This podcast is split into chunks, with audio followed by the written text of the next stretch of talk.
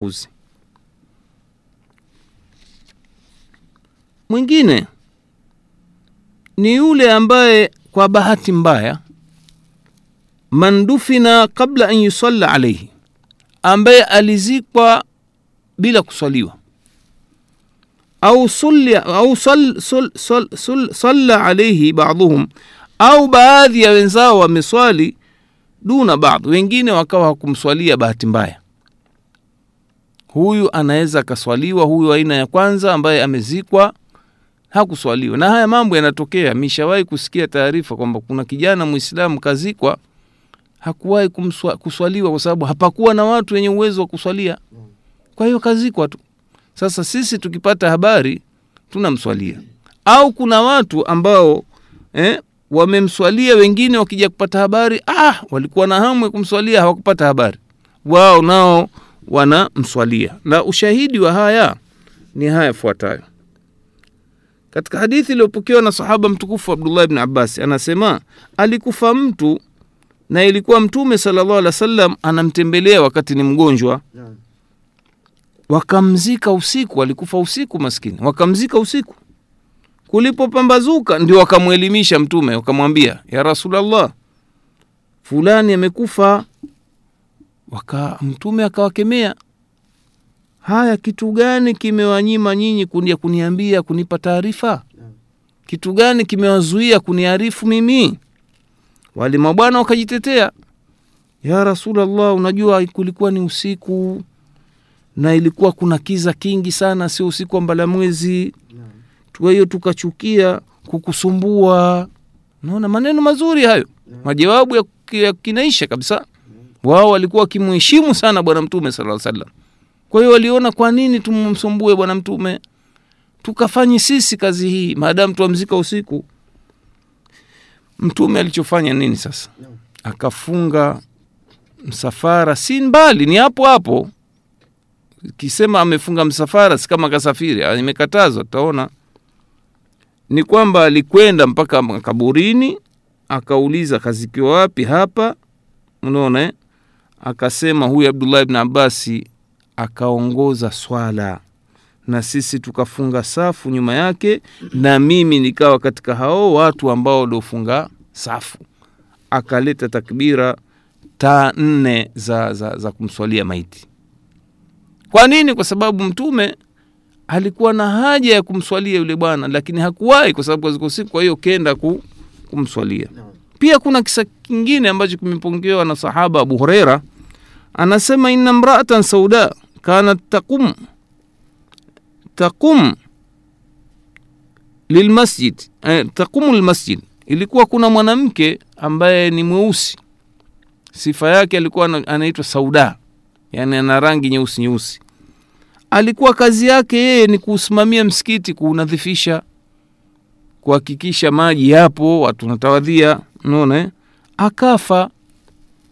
Basi Mtume alipokuwa ameshakufa yule mwanamke, akawa hamuoni tena pale msikitini. Siku chache zimepita, anauliza yuwapi huyu mwanamke? Wakamwambia mbona kafa? Mtume akawambia, kwa nini hamkuniambia? Wakamwambia, huyu mwanamke alikufa usiku na tukamzika wakati wa usiku. Alichofanya Mtume kama kwa yule mwanamme, akaenda mpaka kwenye kaburi la yule mwanamke, unaona eh? Akaswali kwenye kaburi. Swala ya kaburini ile ya maiti haina kus, ku, ku, kurukuu wala kusujudu. Tutaona swala za kurukuu kusujudu hazifai kuswaliwa makaburini, lakini swala ya jeneza inaruhusiwa. Hii ndio dalili, unaona eh? Kwa hiyo Mtume sallallahu salam akawaambia, hakika haya makaburi yamejaa viza, kiza, kiza kizito juu ya hawa watu wake waliozikwa. Hana hakika Mwenyezi Mungu subhanahu wataala anatia mwanga kwenye, kwenye makaburi haya kwa sababu ya mimi kuwaswalia. Yaani ndio maana watu masahaba walikuwa wataka kila maiti wao waswaliwe, kwa sababu ananawir, anatia nuru katika kaburi la mtu, unaona. Kwa hiyo hiki kikawa ndio kile kisa ambacho kimetolewa juu ya dalili hii ya ya kwamba inafaa kumswalia mtu ambaye hakuwahi kuswaliwa au kaswaliwa na baadhi ya watu ambao wengine walitaka kuswalia lakini hawakumswalia. Somo jingine katika mtu wa aina ya saba tutakuja lieleza kwa sababu limeelezwa kwa urefu sana. Kwamba mtu anayekufa katika mji mwingine usiokuwa waislamu kwa hiyo hakuswaliwa tumepata taarifa tu fulani kafa labda ufaransa huko vijijini makafiri watupu. Muislam lakini. Je sisi tunaokaa tanga twaweza mswalia? Naam. Twaweza mswalia? Ndio swali hilo sasa hii swala hii wanachuoni wanaita swalatu lghaib swala ya maiti ambaye hatunaye hapa hayupo ghaibu hayupo. Huyu aliyemswali huyu mtume alivyomswalia yule mwanamke ni kwamba yule mwanamke yuko pale pale mjini. Hii ni hukumu nyingine. Lakini je kusikia mtu ambaye amekufa katika ardhi ambayo sio yetu sisi na hakuwahi kuswaliwa? Huyo tumeona anaweza akaswaliwa. Lakini swali linakuja bwana juma wewe umefariki. Ni mtu mkubwa sana. Na umefariki mfano hata na maka au mji wowote katika miji ya misri ya indonesia lakini kwa sababu ya utukufu wako na tukupenda na sisi nasi mbali ya kwamba uliswaliwa kule je na sisi tukuswalie hapa? Ndio maneno tutayazungumza katika darasa linaokuja. Naona na ikhtilafu za wanachuoni juu ya masala haya. Kwa hiyo insha allahu taala tutaendelea na darasa letu. Kesho mungu akijalia kuweka wazi masala haya aqulu qauli hadha وبالله التوفيق وصلى الله على سيدنا محمد walhamdulillahi rabilalamin Naam, wasikilizaji wa redio Ihsan FM 102.1 sehemu ya kwanza kipindi chetu, kipindi cha maswali na majibu ama kipindi maalum kwa ajili ya mwezi mtukufu wa Ramadhani. Uh, Sheikh Salim Barahiani tayari amekwisha ikamilisha hivyo. Fahamu kwamba tunaendelea kukichambua uh, kitabu ambacho kimeandikwa na Sheikh Nasruddin Albani, kitabu ambacho kinahusiana na hukumu za jeneza, hukumu za maiti, ahkamil janaiz. Uh, jina langu mimi ni Juma Masemo Ramadhani, ndiyo mwongozaji wa hiki kipindi na fahamu kwamba maswali yako yote tunayapata na kuyapokea kupitia 0779 255745 0779 255745 labda uh, tuende moja kwa moja basi katika upande wetu wa pili wa hiki kipindi na nianze katika upande wa kuwasilisha yale maswali yenu kwa shekhe. Na swali la kwanza leo linaanza kwa kusema assalamu alaikum shekh ni bin rashid kutoka duga. Swali langu Ah, anasema swali langu ni hili lifuatalo. Kuna baadhi ya madhehebu inapofika ramadhani ya kumi na tano kuna watu wanafanya karamu. Uh, yaani wanakusanyika na kujishindilia uh, mpunga. Yeye akasema hivyo na kujishindilia mpunga je mambo haya yamethibiti kwenye kitabu na sunna? Wabillahi tawfiq. swali la kwanza limeanza hivyo shekhe falyatafadhal alhamdulillah kwa hakika swali ameuliza juu ya hali za waislamu leo mm. kwamba kuna mambo ambayo yanafanyika na mojawapo ni kuadhimisha nusu ya imma shabani au ramadhani sahih wakijenga kwamba kuna mambo fulani hasa ambayo yanafanyika katika mwezi wa shabani basi na sisi nasi tufanye hafla kama sherehe hivi. Kama ni Shaabani, basi tuwaite watu tuwalishe chakula, na Ramadhani pia wanajenga itikadi hiyo kwamba eti nusu ya Ramadhani ni kuna utukufu fulani unaopelekea eh, tufanye visomo maalumu na kuwalisha watu chakula. naam. Sasa jama, tunawakumbusha ndugu zangu wasikilizaji, sisi Waislamu kiongozi wetu ni Mtume Muhammad sallallahu alaihi wasallam na ndio mwalimu wetu, bali mwenyewe anajisifu anasema, innama buithtu muallima, sahih hakika mimi nimetumwa kama mwalimu.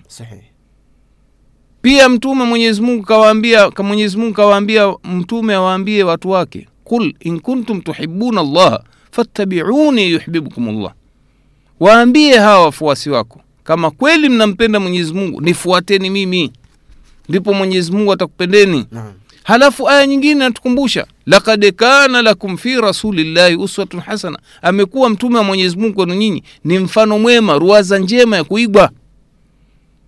Kwa hiyo yeye, masala ya ibada, yeye ndio mwalimu wetu. naam alivyokuwa na swali anawafundisha masahaba mwisho akawambia sallu kama raaitumuni usalli swalini kama mlivyoona mimi nikiswali alipofanya ibada ya hija akawaambia wakati anaenda nao khudhu anni manasikakum. Chukueni kutoka kwangu mimi mtindo wa ibada ya hija. Ndio kutokana na kauli hizi wanachuoni wanasema asili ya mambo ya ibada ni kusimama aliposimama bwana mtume. Naam. kwani yeye ni mweka sheria kama mwenyezi mungu. Yeye naye hatamki wala hatendi kwa matamanio yake. Wama yantiku ani hawa in huwa illa wahyu yuha hatamki kwa matamanio yake. Hana anachotamka isipokuwa ni wahi. Sasa tukija kwenye swali ndugu yetu watuambia kwamba kuna watu wanafanya hivi wanapika ubwabwa maalumu siku ya tarehe kumi na tano. Kula ubwabwa si vibaya saa zile ambazo za jioni. Naam. lakini ni nani alisema iwe tu tarehe kumi na tano? Kwa nini uitishe watu tarehe kumi na tano? Na maana una itikadi maalumu juu ya hii tarehe kumi na tano. Naam. Sasa swali linakuja hii itikadi maalum ya tarehe kumi na tano umeitoa wapi? Iliyokupelekea wewe ulishe watu siku hiyo umeitoa wapi? Na dini hii tuambiwe inafundishwa na qurani na suna zake. Na. sasa ni wapi pana suna iliyotuelekeza kwamba jamani ikifika kumi na tano tuwaite watu unaona kwa ajili ya ku, kufuturu au ku, ku, kuwalisha ubwabwa? Hatusemi vibaya kulisha watu lakini hii kwamba iwe ni tarehe kumi na tano. Lakini ukiwalisha watu mwezi wa tarehe moja ya ramadhani tarehe mbili tatu nne huna itikadi maalumu juu ya tarehe hizi. Lakini bila shaka wewe unaweka nusu ya ramadhani kuna itikadi maalum sasa tuwambie wewe umeyatoa wapi? Kama mazuri tukufuate. Lakini wallahi nasema mpaka kiama kitasimama. Huwezi kuleta dalili na ushahidi wa haya. Haya ni mambo yanaitwa ya uzushi au kwa lugha ya kiarabu wanaita bid'a. Na mtume katuadharisha waislamu na kuongeza mambo katika dini. Naam. mola anasema alyauma akmaltu lakum dinakum wa atmamtu alaikum nimati wa raditu lakum lislama dina. Hakika leo nimeikamilisha dini yenu. Na nimetimiza neema yangu. Na nimeridhia uislamu kuwa dini yenu. Dini imeshatimia. Sahihi. Na ukisema kuna nyongeza zimeletwa na watu baada ya bwana mtume katika dini ina maana umemwambia mtume umetufanyia khiana kuna mambo mengine mazuri hukutuonyesha Naam. ushamtusi bwana mtume hapo Naam. washindana na wale ambao wanamtukana mtume kwa kuwatukana watu wake kina imam aisha na kina abubakar Naam. kwa hiyo hapa twasema kwamba hakuna dalili juu ya jambo hilo watu wasithubutu kwani bwana mtume anasema kullu bidatin dalala kila bida ni upotovu wa kula dhalalatin fi nnari na kila upotovu utaingia motoni. Kwa hiyo kuna hadithi nyingi ambazo zimetaja ubaya wa bida. Man ahdatha fi amrina hadha ma laisa minhu fahuwa rad. Atakezua jambo katika dini yetu ambalo halimo atarejeshwa nalo. Kwa hiyo kwa ufupi ndugu yetu hapa anatuambia kwamba hili jambo lipo lakini sisi tunawambia hayakuthibiti ni mazushi hayo wabillahi taufik Naam, na msikilizaji wa redio Ihsan FM tunaendelea katika upande wa kuwasilisha maswali yenu kwa shekhe. Swali la pili anauliza ndugu yetu, anasema uh, shekhe, nimeenda safari ya mbali na sehemu ambayo niliyoenda hapana msikiti na pana mjengo haujahamiwa na sijui ni, ni mjengo wa nani, yani kuna, kuna, kuna, kuna nyumba nadhani. Uh, anasema uh, ila pana maji, nikasimama nikatia udhu nikaswali. Je, ni ipi hukumu ya swala yangu? Ndugu yetu kauliza hivyo shekhe. naam alhamdulillah kama ni kweli huyu bwana hajui hili jengo ni la nani basi yeye swala yake haiwezi kuwa ni mbaya imebatilika hasa akichunguza katika maoni yake anaona kwamba hapa maeneo ni tahara no. hapana kinyesi hapana mkojo anaweza akaswali na kama pana maji anahakikisha yale maji pia ni yana tahara sio machafu. Anaweza akaswali. Lakini sasa swali. Kwani kama hata hiyo nyumba haipo utaacha kuswali? Naam. huwezi kuacha kuswali. Kwa nini? Kwa sababu sisi waislamu tumefadhilishwa mambo ambayo hawakupewa nyumati zilizopita katika waislamu waliopita baada kabla ya mtume. Wao walikuwa wakiswali lazima waswali kwenye majumba. Naam. Lakini sisi tumeambiwa mtume anaambiwa mwenyewe anasema wajuilat liya lardu masjidan wa tahura. Nimejaaliwa mimi katika mambo maalumu niliopewa nimejaaliwa ardhi yote hii kuwa ni msikiti na ni kitu cha kutoharisha. Ndio maana ukikosa maji waambiwa tayamam tumia mchanga. Sasa ya nini kujitia mashaka? Kama ikiwa umeingia mashaka swali kwenye ardhi kavu. Hii misikiti tumeamrishwa tuijenge kwa ajili ya kuzuia mvua na jua tuna joto kali Naam. Lakini asli yetu si waislamu ardhi yote ni msikiti. Unaweza swali popote. Wabillahi taufik Na, na swala jingine hapa anauliza ndugu yetu anasema assalamu alaikum Sheikh Salim. Swali langu ni kufunga ndoa alafu haukumjulisha kuwa una mke mwingine. Nadhani unafunga ndoa alafu hujamwambia mkeo kwamba una mke mwingine, na, na wala huyo mkeo wa kwanza hukumwambia kama unaenda kuoa, alafu ikatokea haupo haupo naye mkeo mdogo baada ya kumwoa tu kwa muda wa miaka kama minne. Sasa hamjakutana kiunyumba, lakini unamuhudumia kama kawaida. Wewe upo mkoa mwingine na na mke na mke mkubwa. Je, hii ndoa itakuwa ni sahihi au ni batwel? Ndivyo ambavyo alivyouliza ndugu yetu hii ndoa ni sahihi lakini haya matendo unayofanya ya kutia madhambi wewe hasa wewe kuoa na kuwa humwarifu yule mkeo. Kweli yawezekana siku ya kwanza kwa kuchelea kwamba mwanamke atakuja juu wanawake wana tabia ya wivu lakini wende ukakae minne miaka minne mbali na mkeo kwa hoja ya kwamba eti unaogopa unaogopa kumwambia kama una mke mwingine. Kwa sababu kuna haki za wanawake nazo ni haki za unyumba katika sheria wanaita mabiti. Naam, kulala naye yule mwanamke sasa kwa nini wewe wamfiche halafu unakwenda kukaa na mkeo wa mwanzo? Huyu wa pili ajua wewe uko peke yako kwa hiyo asubiri tu. Kumbe kule wewe wastarehe wapoteza matamanio yako yote kwa yule mke wa mwanzo. Huyu mwenzio ahangaika ababaika kwa sababu huyu ni msichana mdogo. Naam, kweli kwenda kumweka msichana mdogo miaka minne bila kuingiliwa si umemsababishia ume, ume, ume kufanya maovu huyu? Je ukija ukikumbana na, na, na, na mkeo ana watoto wawili watatu kwa sheria ya kiislamu ni wanao wale. Eh. hata kama hukumwingilia ni wanao. Mpaka uwakanushe. Ah, mpaka uwakanushe. Kwa nini? Kwa sababu umepata watoto ndani ya ndoa. Yule si mtoto ambaye yuko nje ya ndoa. Hata watu wakimuona na mimba watasema "Ah, labda mumewe kaja kutoka tabora huyu kamwingilia kapata mimba. Sasa wewe unaosema si wanangu ukanushe hawa si wanangu alafu kuna kitu tutakuja kukizungumza kinaitwa mulaana mnalaaniana. Halafu ndio mnatenganishwa. Lakini wewe kukaa kimya ukawa hukumweleza mkeo wakati ana haki ya zamu kwa sheria ya kiislamu. Kama wewe umemchukua mkeo wa mwanzo umemweka miaka minne na huyu naye pia ingekuwa ni zamu mwaka mmoja wakaa naye huyu mwaka mmoja huyu arudi nyumbani. Sahihi. Lakini kwenda kukaa miaka minne na huyu akawa ana, ana, anateseka. Labda iwe kwamba wewe ulishamweleza na yeye kwa hiari yake yule mtoto asema mimi ni radhi mme wangu kakae huko mi nitakusubiria miaka minne. Hiyo dhambi itakuwa imekuondokea. Lakini wamficha. Halafu unamnyima unyumba miaka minne utabeba wewe madhambi na huyu mtoto bado kwenye ndoa lakini akiona adhulumiwa kwa sheria anaweza kwenda kwa kadhi kutaka talaka. Lakini ataenda kwa kadhi gani nchi hii? Nchi hii ina kadhi? Haina kadhi. Naam. na hawa waliochaguliwa makadhi wa bakwata hawana meno hawana kucha hawana mbavu. Haya watakufanyaji sasa? Hana uwezo wa kumlazimisha yule mume akaja huku hana. Naam, hana nguvu ya dola hana rungu hana chochote. Naam, kwa hiyo hapa ndio maana twasema waislamu tujitahidini kwenye haya mambo ya rasimu za katiba tupiganie hili. Na. tuwe na kadhi. Tumepoteza dini yetu kwa kiasi kubwa sana. Waislamu wana, wanagombana hawana pa kwenda. Wanaodhulumiwa zaidi ni wanawake. Wabillahi taufik na shaka kabla hujamaliza hilo swali kuna kuna kesi moja kama hiyo ilishai kutoka mtaani kwetu. Uh, bwana mkubwa aliaga kwamba anasafiri alafu akaenda akaoa. Sasa kwenye kuoa akakaa kama wiki mbili hivi wale watu wanaomfahamu wale wakachukua zile taarifa kama zilivyo wakamfikishia mke wake mkubwa pap basi bwana wakafua watu wakafungashana tena mke mkubwa kaka yake ndugu wanamfata shee Juma sasa mm-hmm. Mpaka sehemu ambapo Juma yupo. Haya bwana mkubwa hapa Dar es Salaam. Ah bwana, hii dini yetu inaturuhusu sisi kuoa. Sasa kwa nini ukunambia?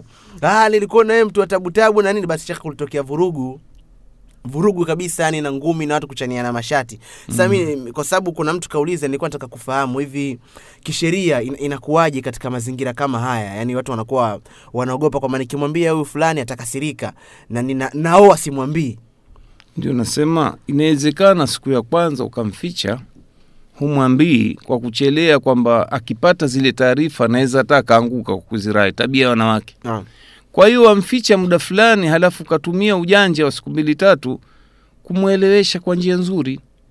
Lakini kwenda kukaa kama huyu bwana miaka minne waogopa kitu gani sasa? Na wakati hii ni amri ya mola subhanahu wataala halafu isitoshe huyu mwanamke ana haki. Ya zamu wanaita mabiti. Sasa wewe ukimficha utalazimika wewe kusema uongo kudanganya siku zote uongo ambao hauna, hauna, hauna tija hapa. Naam. Wewe utakuwa kwa mfano hawa wake wako hapo hapo mjini lakini mmoja umemficha wewe hajulikana na mwenzie. Sasa ikifika zamu yake yule ataka wende kwake. Sasa huku waaga wadanganya. Mke wangu we mimi kesho nasafiri nda zangu hapo korogwe mara moja. Kumbe uko hapa mikanjuni. Naam. unaona eh? Sahihi. sasa utasema uongo mpaka lini? Kila siku wasema uongo.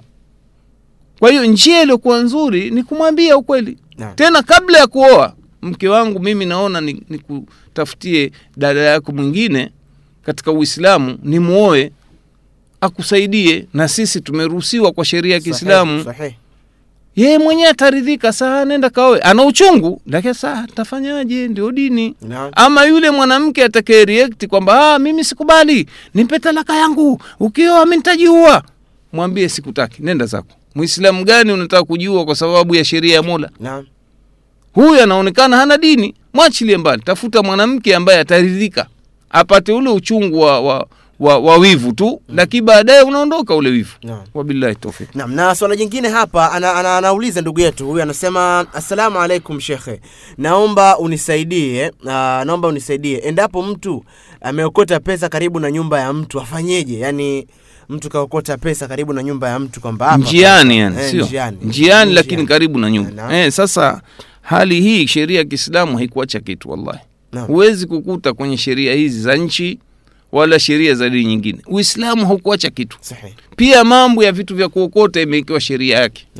Unaona eh? Sheria ya lukata inaitwa lukata Mm. ukifungua vitabu vya sheria utakuta Naam. kwamba ukiokota kitu watakiwa ufanyeje? Kuna vitu ambao viokote vingine viache kama vilivyo.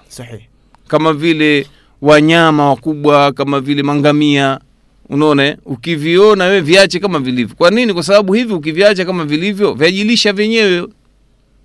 Unaona eh? wenyewe wanakula huku kwenye majani kwenye nini. Wako hapa mambuzi mjini hapa tanga twaita eti mbuzi wa albadiri. Kila mtu aogopa kuwagusa eti yaambiwa eti walisoma Albadiri. walisomewa albadiri watu fulani wakatolewa hao mbuzi. Sasa wewe ukipata mnyama mkubwa lakini sio hawa wadogo hawa au kama alivyosema huyu mali pesa yaangaliwa umeziokota wapi Naam. kama ni sehemu ambazo ni za public za watu wengi umeokota stendi umeokota sokoni mm. barabarani si ruhusa wewe ukakichukua ukaanza kukitumia kwa ile hoja tunaoitumia hapa wafundishwa na watoto cha kuokota si cha kuiba cha kuokota si cha kuiba ah, ah, sheria ya kiislamu sio hivyo ni dhulma hiyo Naam. Yatakiwa wewe utangaze mwaka mzima. Maeneo yale yote ambayo ni yenye kusanyika watu. Mwaka. e, mwaka mzima za taarifa ziwaendee. Wiki ya kwanza utangaze kila siku halafu baadaye kila wiki. Hivyo hivyo mwaka mzima. Uweke matangazo katika maeneo yote. Masokoni manini mani- sehemu zile za wazi mabarabarani kwenye maguzo ya spaki utangaze jamani nimeokota kitu fulani unakielezea sifa yake ya jumla tu. Sasa akitokea mtu kwako wewe wamuuliza yeah. ehe umepoteza kitu gani? Akuelezee sifa ya kile kitu. Kama sifa hiyo inalingana kile kitu na hiyo kitu unachokisema wewe uliopotelewa yeah. basi ni haki yako utakurudishia lau kama sifa ya kitu chenyewe sio mfano umepoteza simu. Naam. wewe nakuuliza ehe, sifa simu yako ni simu gani? Wanaambia nokia. Aa, wapi? Mi nimeokota samsungi bwana. Kwa hiyo sio yako nenda zako. Naam.